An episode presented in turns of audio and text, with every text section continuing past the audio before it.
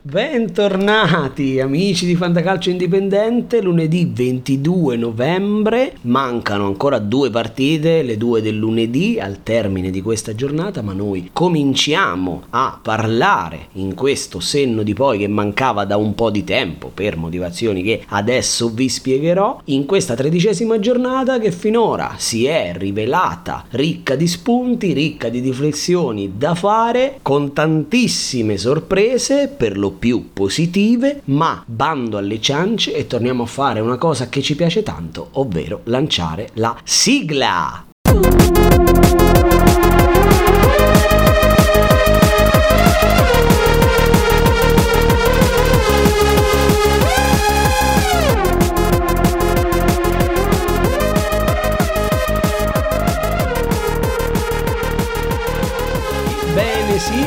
sì ragazzi, dicevamo, il senno di poi è mancata l'analisi di cui non interessa a nessuno, ma a me fa sempre piacere farla, è mancata subito dopo la sosta perché? Perché purtroppo mi sono ammalato, febbre alta, senza voce e senza voce mi sono reso conto che è impossibile registrare un podcast. Ho valutato l'ipotesi di farla per iscritto sul sito che vi ricordo essere www.ilfantacalcioindipendente.it, ma sarebbe venuto fuori una roba troppo lunga, troppo noiosa e quindi ho evitato. Diciamo che l'abbiamo saltata, la recupereremo ni, nel senso che ormai non ha alcuna ragione di esistere un'analisi fatta su una giornata già trascorsa e già ampiamente nel cassetto dei ricordi. Quindi cosa facciamo? Andiamo ad analizzare nel senno di poi la tredicesima giornata, nonostante come detto manchino ancora le due partite di oggi, Verona Empoli e Torino Udinese, però però c'è da dire tante tante cose interessanti. Partendo da cosa? Normalmente io vado a partire dalle capoliste ed è una cosa che potrei fare anche in questa occasione. La verità è che ci sono un paio di squadre di cui vorrei parlare prima di arrivare alla parte alta della classifica, la prima delle quali è il Venezia di Paolo Zanetti. Mi sembra infatti bello e doveroso aprire con delle squadre di cui si parla poco quando si cerca in un arco di tempo breve di analizzare quello che è accaduto in una giornata di campionato perché si tende sempre a parlare delle solite squadre che stanno su e che lottano per titoli e progetti ambiziosi, però in questo caso mi è caduto l'occhio sul Venezia, in realtà è un po' che ve ne parlo, è tanto che ve ne parlo su questo podcast, però è una partita che ieri ho visto tutta ed è una partita che mi ha davvero impressionato per la capacità della squadra di Zanetti di adattarsi e di andare a vincere sul campo di una delle squadre squadre oggettivamente più in forma in questo momento di campionato che è il Bologna di Mihailovic. Naturalmente in un'analisi del genere non può che cominciare il discorso dai punti, ebbene il Venezia ne ha 15, io mm, ho assistito personalmente a discussioni ad inizio anno che davano il Venezia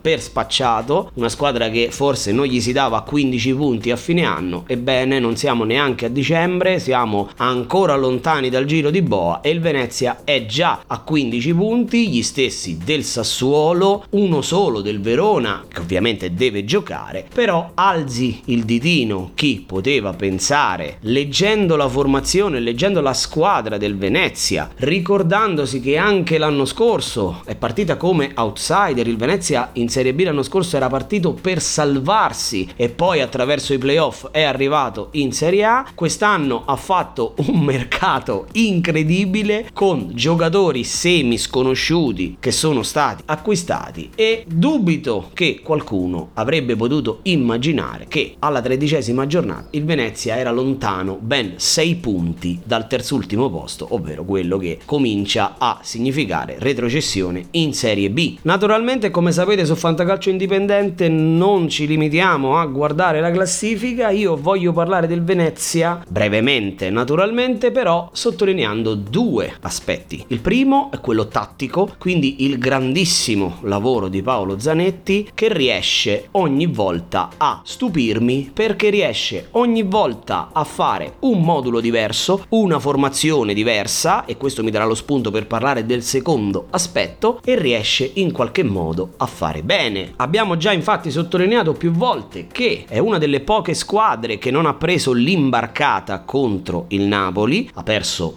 per 2-0 se non ricordo male nella prima giornata, ha fatto una bella figura e contro il Milan, perdendo anche qui di misura e se è vero che la sconfitta casalinga contro la Salernitana stona un po' in questo elogio del Venezia, va detto che lì il Venezia era in 10 per abbondantemente metà partita per l'espulsione di Ampadu o Ampadu che dir si voglia, dobbiamo sottolineare comunque la prestigiosa vittoria in casa contro la Roma. Prima della sosta, l'avrei enfatizzata al massimo se avessi potuto registrare il senno di poi, visto che proprio io avevo sconsigliato Rui Patrizio e avevo detto in fase d'analisi prepartita attenzione al Venezia perché non sarà una partita facile per la Roma, ma come detto quello che mi stupisce è la capacità di mettere ogni volta non tanto una formazione come elementi, ma un modulo diverso a seconda dell'avversario che ha di fronte. Il Venezia infatti quest'anno in sole 13 partite io personalmente l'ho visto schierarsi almeno con 4 moduli diversi, 4-4-2, 4-3-3, 4-3-1-2 e in alcuni casi anche il buon vecchio albero di Natale di Ancelottiana memoria 4-3-2-1. Questo che cosa vuol dire? Vuol dire che c'è un progetto alle spalle, vuol dire che c'è un'idea alle spalle, ma questo si vede guardando la partita perché il Venezia non gioca a caso, ma questo non c'è bisogno che ve lo dica io, vi basta guardare una partita del Venezia per rendervene conto, però la cosa sorprendente è che nessuno gli dava due lire, specie quando ha visto quella serie ineluttabile di calciatori acquistata in estate dai lagunari e che facevano presagire a una sorta di Benevento 2.0 che fa pochissimi punti nel girone d'andata, cambia allenatore, cerca di riprendersi, fa qualcosina di buono nel ritorno, ma poi inevitabilmente retrocede. Questa riflessione mi porta a parlare del secondo aspetto, della seconda riflessione che voglio fare sul Venezia in questa occasione, ovvero una classifica molto molto singolare. Come sapete, infatti, io sono un po' autistico per quel che riguarda le statistiche nel calcio. Non le ritengo una Bibbia, non le ritengo una scienza esatta, però le ritengo un aiuto molto molto molto valido quando si tratta di analizzare squadre e partite. Ebbene, il Venezia, oltre alla questione moduli di cui abbiamo già parlato poco fa, è primo insieme col Genoa, ma poi capiremo quali sono le differenze, in una classifica molto molto singolare, ovvero quella relativa al numero dei giocatori utilizzati nelle 13 partite finora in Serie A. Ebbene, vi dicevo, è primo in classifica insieme col Genoa con 30, signori miei, 30 calciatori utilizzati nelle prime 13 giornate. È davvero un numero incredibile, va contestualizzato, ha avuto qualche infortunio, qualche, ma ad esempio non come il Genoa. Il Genoa ha probabilmente dovuto utilizzare 30 calciatori perché nelle prime 13 giornate a rotazione si è infortunata un po' mezza squadra e quindi inevitabilmente devi mettere dentro giocatori diversi attingendo spesso anche alla primavera. Mi viene da pensare a Bianchi che per la penuria di attaccanti è stato spesso utilizzato da Ballardini a partita in corso, anche se Cenco ieri l'ha messo nel finale di partita. Il Venezia invece non ha avuto questo numero così importante di infortuni e 30 giocatori è veramente un numero talmente importante che va a unirsi con la statistica dei tantissimi moduli utilizzati per darvi la dimensione di che progetto c'è sulla laguna. Il Venezia è una squadra che dosa le energie, che cambia i moduli, che varia il proprio piano tattico adattandone gli interpreti a seconda dell'avversario. Questo non può che essere un bene anche in ottica fantacalcio. Molti calciatori del Venezia saranno stati snobbati nelle varie aste estive. Mi viene da pensare a Busio, mi viene da pensare a uh, Fiordilino, mi viene da pensare a Aramu, mi viene da pensare a tantissimi giocatori, lo stesso Caldara che sta avendo un rendimento che neanche io mi aspettavo, ma il suo compagno di reparto Ceccaroni sta facendo altrettanto bene e quindi questa è una cosa da tenere d'occhio perché questo tipo di squadre possono dare al fantacalcio quei calciatori che poi alla fine di una stagione potrebbero risultare decisivi. Uno di questi è sicuramente sicuramente David Okereke che era il calciatore consigliato, quindi siamo contentissimi di avervi dato un buon consiglio, ma anche la partita è stata come me l'aspettavo, col Bologna che ha cercato di tenere il pallino del gioco, il Venezia come spesso fa lascia giocare la squadra avversaria nel primo tempo e poi cerca di colpire in contropiede, così è stato, il Venezia ha avuto meno occasioni del Bologna che però è stato imprecisissimo sotto porta, è riuscito ad annullare le fonti di gioco dei Felsinei, quindi Soriano, Barrow sono stati tenuti d'occhio alla grande, specie da Mazzocchi che è un altro calciatore di cui non mi aspettavo, da cui non mi aspettavo un rendimento così alto e poi ha colpito in contropiede proprio con Okereke che è un calciatore che vi consiglio di tenere d'occhio perché di qui a fine campionato può mettere dentro, ha nelle gambe almeno altri 6-7 gol. E infine, chiudendo questa parentesi già lunghissima sul Venezia, sempre parlando di statistiche, la cosa singolare è che è una delle squadre che crossa di meno, nonostante spesso si schieri con moduli che prevedono esterni e terzini che spingono in maniera asincrona, è nella parte bassissima della classifica per quel che riguarda i cross, ma è anche qui al secondo posto per intercetti, quindi è una squadra che pressa, che cerca di riconquistare velocemente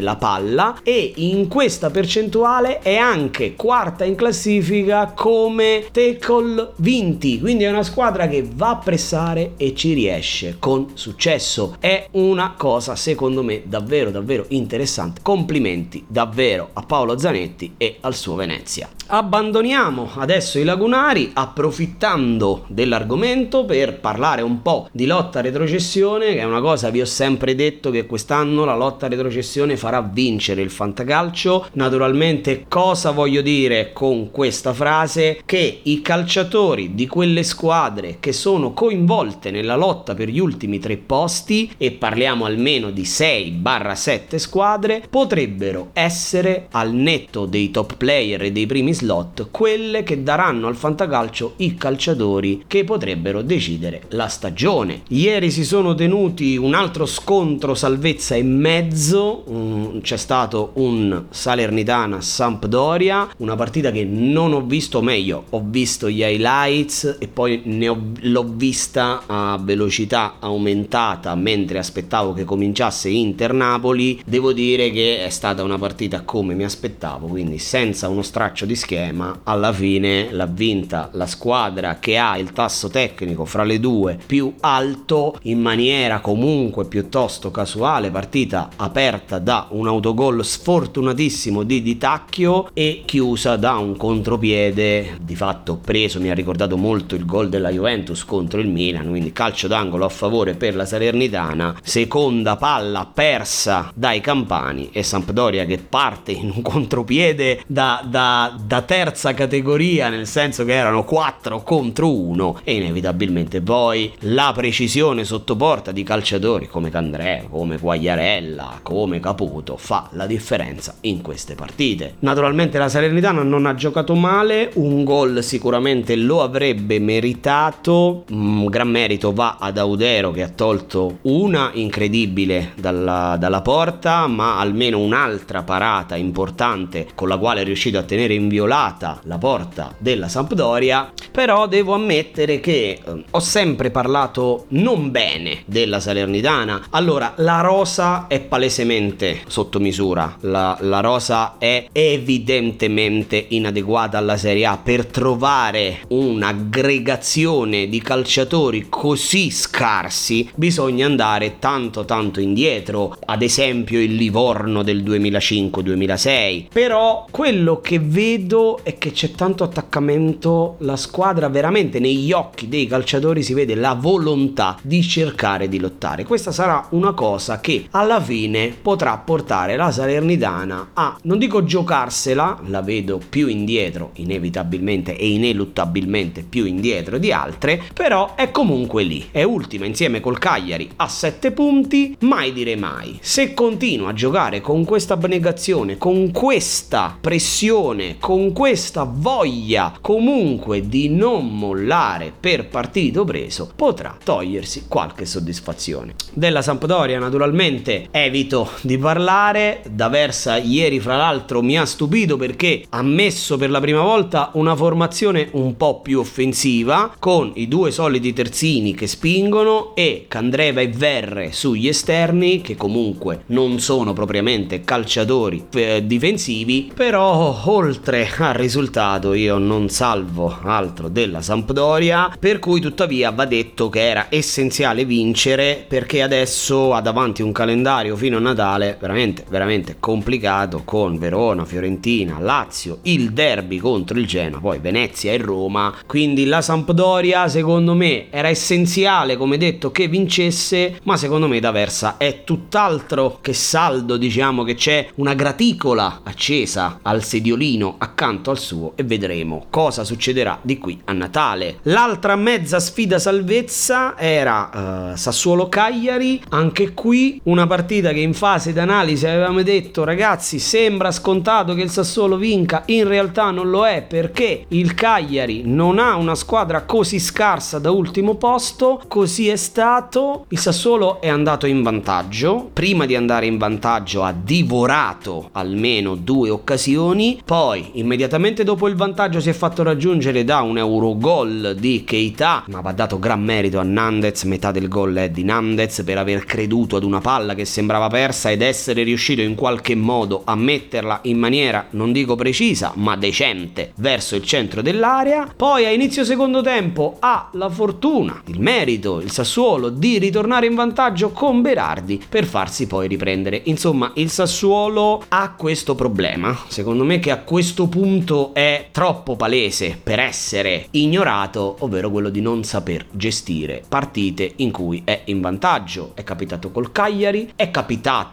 con l'Empoli, era in vantaggio, si è fatto prima pareggiare, poi addirittura rimontare perdendo nel finale, ma la stessa cosa, cari ragazzi, è capitata con l'Inter, dove ha chiuso il primo tempo in vantaggio e poi ha perso, voi direte ci può stare contro l'Inter, ma è capitata ad esempio anche contro il Genoa, dove addirittura era in doppio vantaggio dopo 20 minuti, era 2 a 0 a Marassi con doppietta di Scamacca e si è fatta comunque rimontare, è vero, al novantesimo su calcio d'angolo, però il Sassuolo non riesce a gestire questa cosa del vantaggio nonostante sia poi una delle squadre con la percentuale di possesso palla più alta del campionato. Infatti, se anche qui andiamo a guardare le statistiche, che come avete capito è una cosa che mi piace tanto, il Sassuolo è la seconda squadra in classifica per possesso palla, seconda soltanto al Napoli, quindi prima di tante squadre più blasonate, l'Atalanta, la Lazio, la Fiorentina, sono tutte sotto al Sassuolo in questa classifica. Quindi è evidente che Dionisi deve andare a lavorare su questo aspetto. Speriamo abbia capito che non può prescindere da un centravanti di mestiere, sicuramente le assenze di Boga e di, Giuri, e di Diuricic pesano sul gioco del Sassuolo, però è comunque un andazzo che va avanti da inizio campionato e c'è sicuramente qualcosa su cui intervenire. Naturalmente la lotta per non retrocedere prevede che ci siano ancora altre squadre su cui faremo una panoramica brevissima come lo Spezia, ci poteva stare di perdere a Bergamo, non è a Bergamo che deve fare i punti salvezza, dimostra le lacune difensive di cui abbiamo sempre parlato, però quello che mi fa piacere è che hanno ritrovato un Zola che per la lotta per non retrocedere può essere un valore aggiunto, due gol a Bergamo non si fanno così facilmente, era addirittura passato in vantaggio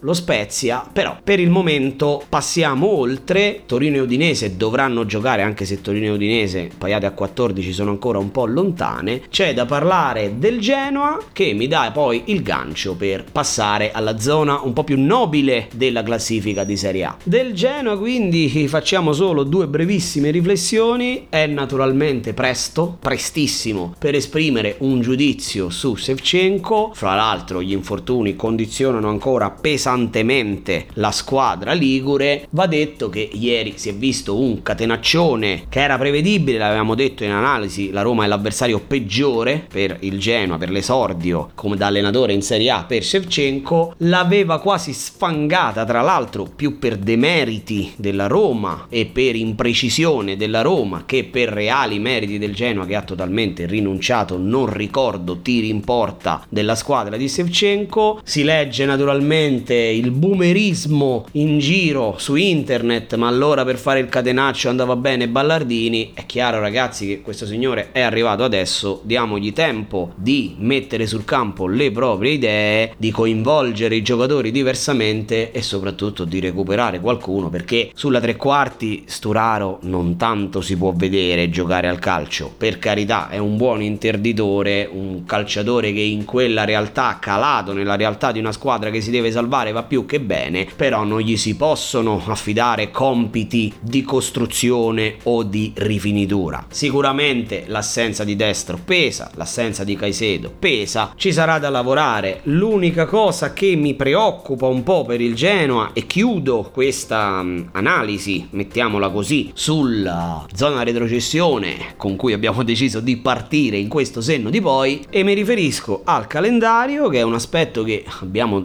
dobbiamo tenere in considerazione, lo abbiamo menzionato per la Sampdoria, facciamolo anche per il Genoa perché Genoa fino a Natale avrà partite tutte difficilissime in cui incontrerà bene o male tutte le prime 4-5 squadre. La Roma l'ha incontrata ieri, all'Udinese in trasferta alla prossima e poi Milan, Juve, il derby contro la Sampdoria, Lazio e Atalanta. Quindi secondo me è quella messa peggio delle squadre che stanno in fondo e non so come si arriverà a Natale. Vedremo, auguriamo naturalmente il meglio a Sevchenko e al suo Genoa e concentriamoci invece, partendo proprio dall'avversario di ieri del Genoa, la Roma di José Mourinho, parlando di zone un po' più alte della classifica. Anche qui, come fatto per la Sampdoria, dico che era importante per la Roma vincere, quindi l'importante era portare a casa i tre punti che la rimettono un punto sopra la Juve e tre punti sotto l'Atalanta, fra l'altro nel prossimo turno ci sarà proprio Juventus-Atalanta, però mi fermo lì, mi fermo lì per due ragioni, la prima è che è vero, la Roma ha avuto, ha avuto tante occasioni, Mkhitaryan ha segnato, gli è stato annullato, poi ha avuto almeno altri tre tiri nitidi, non ha preso neanche la porta, ci può stare, l'imprecisione fa e deve fare parte del gioco, però in questa riproposizione della difesa a 3 da parte di Mourinho,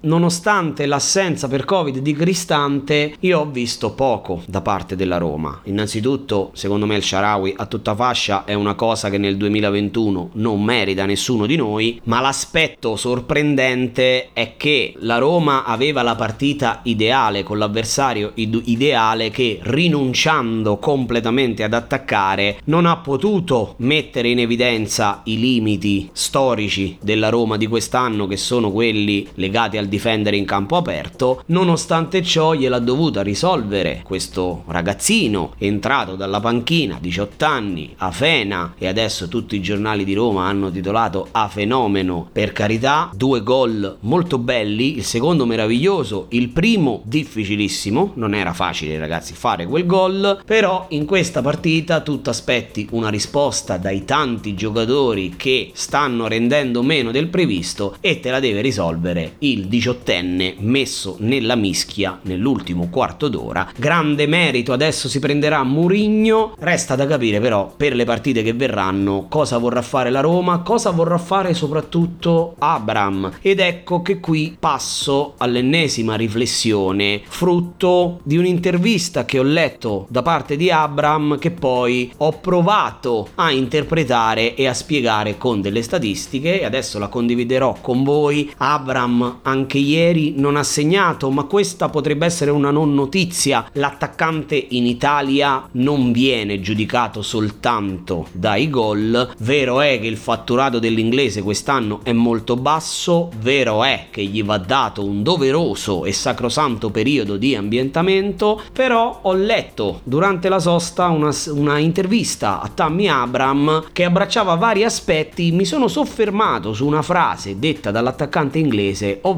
non mi aspettavo che in Italia fosse così difficile. Ecco, questa frase secondo me lascia spazio a tantissime riflessioni. Ovviamente non le faremo tutte adesso, però cosa porta il centravanti della nazionale inglese a dire dopo una manciata di partite nel campionato italiano che è difficile e che lui non si aspettava fosse così difficile venendo dalla Premier? Ci sono sono secondo me due aspetti e mezzo da considerare. Il, il mezzo aspetto è che noi tendiamo sempre a screditare il nostro campionato. Sicuramente la Premier in questo momento, per via dell'intensità che mettono le squadre e per via del fatto che tutte giocano sopra ritmo, viene visto, viene additato come il campionato migliore. La realtà è che comunque quando giochi sopra ritmo inevitabilmente c'è meno spazio per la tattica. Quando da quel campionato vai in un campionato dove la componente principale è la tattica, i movimenti, dove le piccole non giocano sopra ritmo, anche se questa tendenza sta cambiando, però dove le piccole tentano di creare delle gabbie, degli escamotage di tipo tattico per arginare le squadre tecnicamente più forti, ecco che vengono fuori i limiti di un calciatore che viene da una realtà completamente diversa. Tuttavia questo è un elogio a metà per il campionato italiano che io continuo a ritenere il più bello del mondo. Sicuramente ha perso appeal negli ultimi anni, però è un elogio a metà perché secondo me c'è un aspetto tra la Premier League e il campionato di Serie A che è fondamentale, ovvero nel campionato di Serie A, al di là dell'intensità, al di là del ritmo, sta venendo nel corso degli anni sempre più o meno un fondamentale del gioco del calcio che invece in Premier League ha, ricopre un ruolo fondamentale, ovvero il dribbling. Anche qui mi vengono in soccorso le statistiche che io prendo da vari siti relative a questo fondamentale. E cosa viene fuori da queste statistiche? Viene fuori che in Italia per 90 minuti, quindi per partita, si tentano circa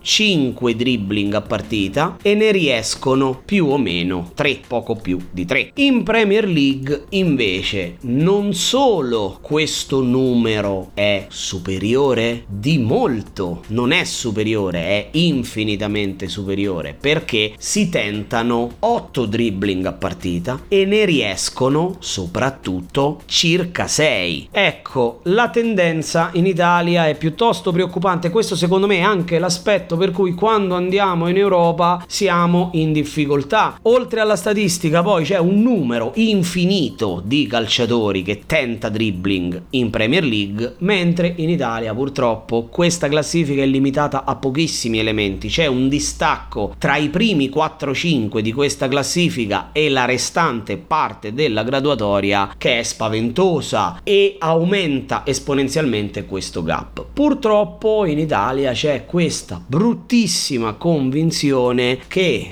dribbling uguale rischio e rischio uguale colpa. Ecco perché non solo non viene sfruttato, ma viene anche poco allenato questo fondamentale. E tolti appunto quei 4-5 calciatori che hanno nelle loro gambe questo fondamentale, il resto va proprio lentamente scomparendo. La stessa Atalanta, che era una delle squadre con il numero più alto di dribbling tentati per partita due anni fa, da quando è andato via Papu Gomez, ha notevolmente ridotto questa statistica che ha notevolmente ridotto gli expected goals della squadra bergamasca. Ecco, io credo che questo aspetto in combinazione con il fatto che a prescindere quello italiano è un campionato molto più tattico, molto più pressante dal punto di vista psicologico, specie per un centravanti, possa poi mettere in difficoltà anche un calciatore come Abram che al netto di tutto ha fatto solo tre gol, due dei quali alla prima o alla seconda giornata se non ricordo male e poi è lentamente scomparso dai radar. Ecco, non so come andrà a finire questa questione, però sicuramente sentir dire da Abram che non si aspettava questa difficoltà potrebbe essere una cosa un po' preoccupante per la Roma di Mourinho che inevitabilmente salviamo naturalmente il risultato della partita di ieri, però dovrà darsi molto molto da fare, dovrà cambiare registro se vorrà pensare di ambire a un po' fra le prime quattro. E chiudiamo questa registrazione parlando proprio delle primissime posizioni, quelle cui ambisce la Roma e che sono occupate al momento da altre squadre, parlando del, in chiusura quindi delle squadre che di solito occupano la copertina, ovvero le due capoliste che erano prima della sosta Milan e Napoli e sono anche dopo la sosta Milan e Napoli che evidentemente hanno deciso di fare la fotocopia dei propri risultati. Ha perso il Milan, ha perso il Napoli. Come hanno perso queste due squadre? Il Napoli malino, però per meriti dell'Inter. Grandissimi meriti dell'Inter che è riuscita a giocare meglio del Napoli nella zona nevralgica del campo, è stata superiore a centrocampo nonostante un incredibile Zambo Anguissa che era il calciatore consigliato e che al 96esimo ha fatto una giocata come se fosse l'ottavo minuto, mettendo sui piedi di Mertens la palla del 3-3, purtroppo sbagliata dal belga, gli si danno secondo me più colpe del dovuto, quelli sono palloni che probabilmente sì, sbaglia il calciatore, ma dovuti tanto a una disabitudine a giocare, la mancata continuità che purtroppo affligge l'attaccante belga del Napoli fa sì che certe palle, certe partite si possano anche sbagliare. Tra l'altro ha fatto comunque un gol meraviglioso ieri, però tornando alla partita devo dire che il Napoli innanzitutto ha trovato un vantaggio, quello con Zielischi, bello ma molto situazionale, una palla in uscita bassa persa dall'Inter, recuperata dal Napoli che poi attaccando in campo aperto trova pane per i propri denti è riuscito quindi ad andare in vantaggio, ma poi è venuta fuori l'Inter con una pressione asfissiante, con una tecnica molto molto valida. Ha ribaltato la partita pareggiando, andando sul 2-1 e poi sul 3-1 e non ha mai dato la sensazione di poter rimettere il Napoli in partita, men che meno dopo l'uscita dello sfortunato Osimena, adesso con la frattura dello zigomo vedremo il Napoli come sopperirà l'assenza peggiore per i partenopei, perché toglie tanto, non naturalmente per demeriti di Petagna, di certo non ci si può aspettare da Petagna quello che dà e quello che fa Osimen, però come ho detto per Immobile Murici, il gap più grande fra un titolare e la sua riserva in Serie A, Osimen Petagna è più o meno la stessa cosa, non mi sorprenderei se cominciasse a giocare un po' di più Mertens, ma questo lo deciderà Spalletti e lo vedremo poi. Quello che va detto è che il Napoli è rientrato un po' in partita anche qui dopo i cambi di Simone Inzaghi. Ecco, sicuramente ci saranno delle ragioni di carattere diverso dalla scelta tecnica, però i cambi di Simone Inzaghi anche questa volta rischiavano quasi di non far portare un'altra volta i tre punti a casa all'Inter. Mi riferisco soprattutto all'uscita di Barella e l'Inter perde tanto quando perde Barella dal campo e soprattutto l'inspiegabile sostituzione delle due punte Correa che stava giocando bene ok ci può stare che sul 3-1 metti Geco per cercare di tenere su palla però poi quando togli anche Lautaro Martinez per mettere Gagliardini è inevitabile che ti abbassi ed è inevitabile che una squadra come il Napoli possa colpirti. Infatti tre minuti dopo l'uscita di Barella e Martinez per Di Marco e Gagliardini Mertens si inventa il 3-2 e a momenti come abbiamo detto alla fine trova il 3-3 semplicemente l'imprecisione di Mertens ha salvato l'Inter. Più una parata miracolosa a metà mettiamola così di Andanovic su Mario Rui che toglie di fatto il pallone dalla porta. Ecco questa vittoria rilancia sicuramente l'Inter in chiave scudetto ora i nerazzurri distano solo 4 punti dalla vetta e fra parentesi l'Inter e il Milan anche sono quelle delle tre davanti che hanno il calendario un po' più facile perché l'Inter adesso avrà Venezia e Spezia poi ci, ci sarà la trasferta a Roma ma poi di nuovo Cagliari, Salernitana e Torino. Il Milan che ha perso a Firenze ne parleremo fra poco avrà invece prima dello scontro diretto Sassuolo, Genoa, Salernitana, Udinese. Quindi partite sulla carta dove può mettere dentro punti. Il Napoli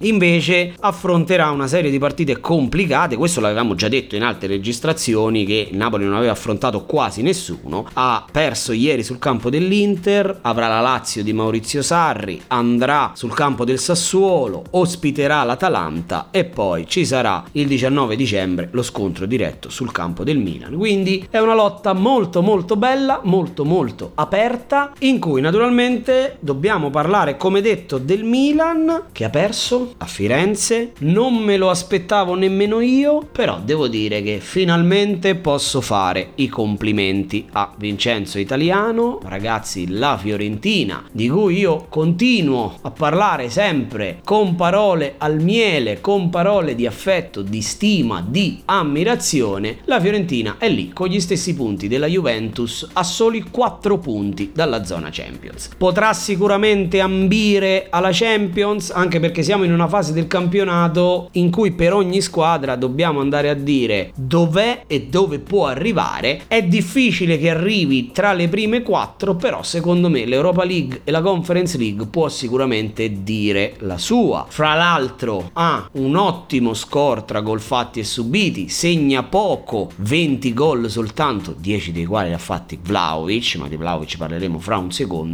17 subiti che la pone comunque in alto come difesa, nonostante le assenze, però ragazzi la Fiorentina l'ha vinta sicuramente con merito. Prima della partita, gli si faceva già il funerale a causa delle assenze della difesa e a causa di Venuti e Igor come coppia centrale, Igor è stato fra l'altro uno dei migliori in campo, in realtà ha pesato di più l'assenza combinata nel Milan di Tomori e Calabria e l'inspiegabile panchina per Romagnoli in favore di Gabbia che poverino tutti danno la colpa a Tatarusanu per il gol di Duncan. Io mi permetto di dire che lì è vero gran parte di colpa ce l'ha Tatarusanu però lì Gabbia deve, deve spazzare. Non può pensare di temporeggiare in area di rigore su un'incertezza del portiere. E anche sul terzo gol della Fiorentina su quel capolavoro di Dusan Vlaovic un attaccante che ci ha dimostrato che si può ancora scartare il portiere lì Gabbia si gira a palla scoperta che è una cosa che veramente non si può vedere in Serie A. Per carità il ragazzo è giovane mi viene solo da pensare che forse la situazione contrattuale di Romagnoli ha pesato in questa scelta. Il Milan l'ha pagato è stata la prima partita in cui il Milan non mi è piaciuto non mi è piaciuta la disposizione tattica che era un po' obbligata non mi è piaciuta la prestazione dei singoli non mi sono piaciuti i cambi perché? Ibrahimovic è vero che ha fatto due gol e mezzo ma nel complesso era una prestazione da 4 in pagella. E insieme a Giroud secondo me non può giocare. Quindi quando il Milan poi ha messo anche Giroud e l'ha tenuto insieme a Ibrahimovic in campo da un lato è vero che è riuscito a fare due gol però è anche vero che sono due gol frutto di un mezzo regalo ed è anche vero che poi ha preso il 4 a 2 in contropiede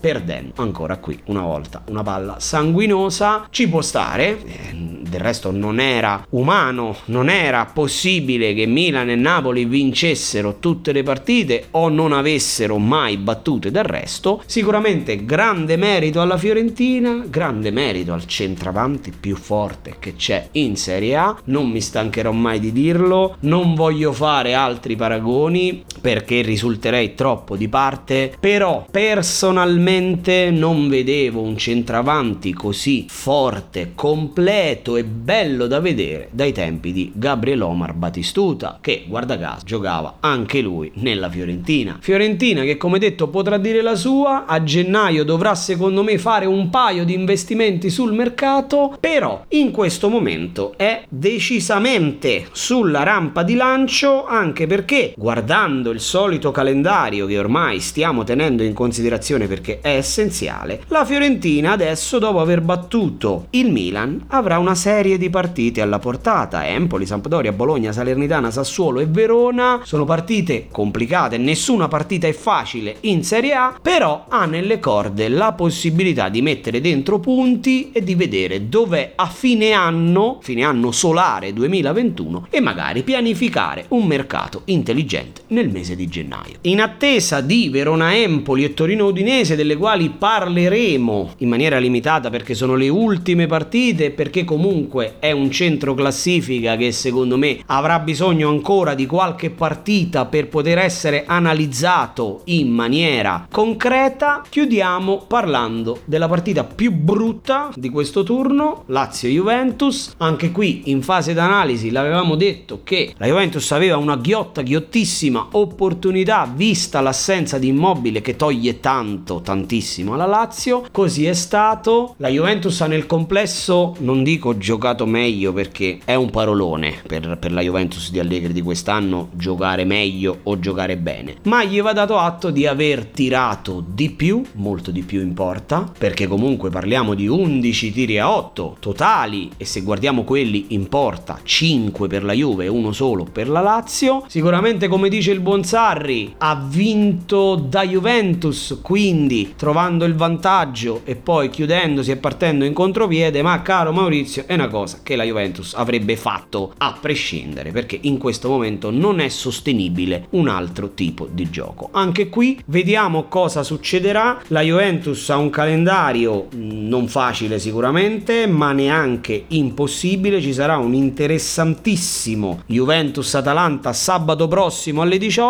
e se la Juventus dovesse riuscire a portare a casa i tre punti, la vedo difficile, ma se dovesse riuscirci poi ha teoricamente una discesa di 5 partite con Salernitana, Genoa, Venezia, Bologna e Cagliari che potrebbe rimettere in gioco i bianconeri almeno per le prime 4 posizioni. E con questo cari amici siamo giunti al termine di questa puntata monstra da oltre 40 minuti. Io vi ringrazio per l'ascolto. Fin qui, vi invito sul canale Telegram, vi invito a lasciare un like su Facebook, la pagina Indie, il Fantacalcio Indipendente, vi invito a lasciare un follow su Instagram, la pagina Indie, il Fantacalcio Indipendente, perché a me questa roba piace tanto, io vi aspetto come detto su Telegram, vi aspetto nei commenti su Facebook e su Instagram, grazie ancora di cuore a tutti e ci vediamo alla prossima e poi ci sarà il turno infrasettimanale, quindi ci sarà tanto tanto tanto lavoro e tante tante cose da dire. Buon fantacalcio a tutti!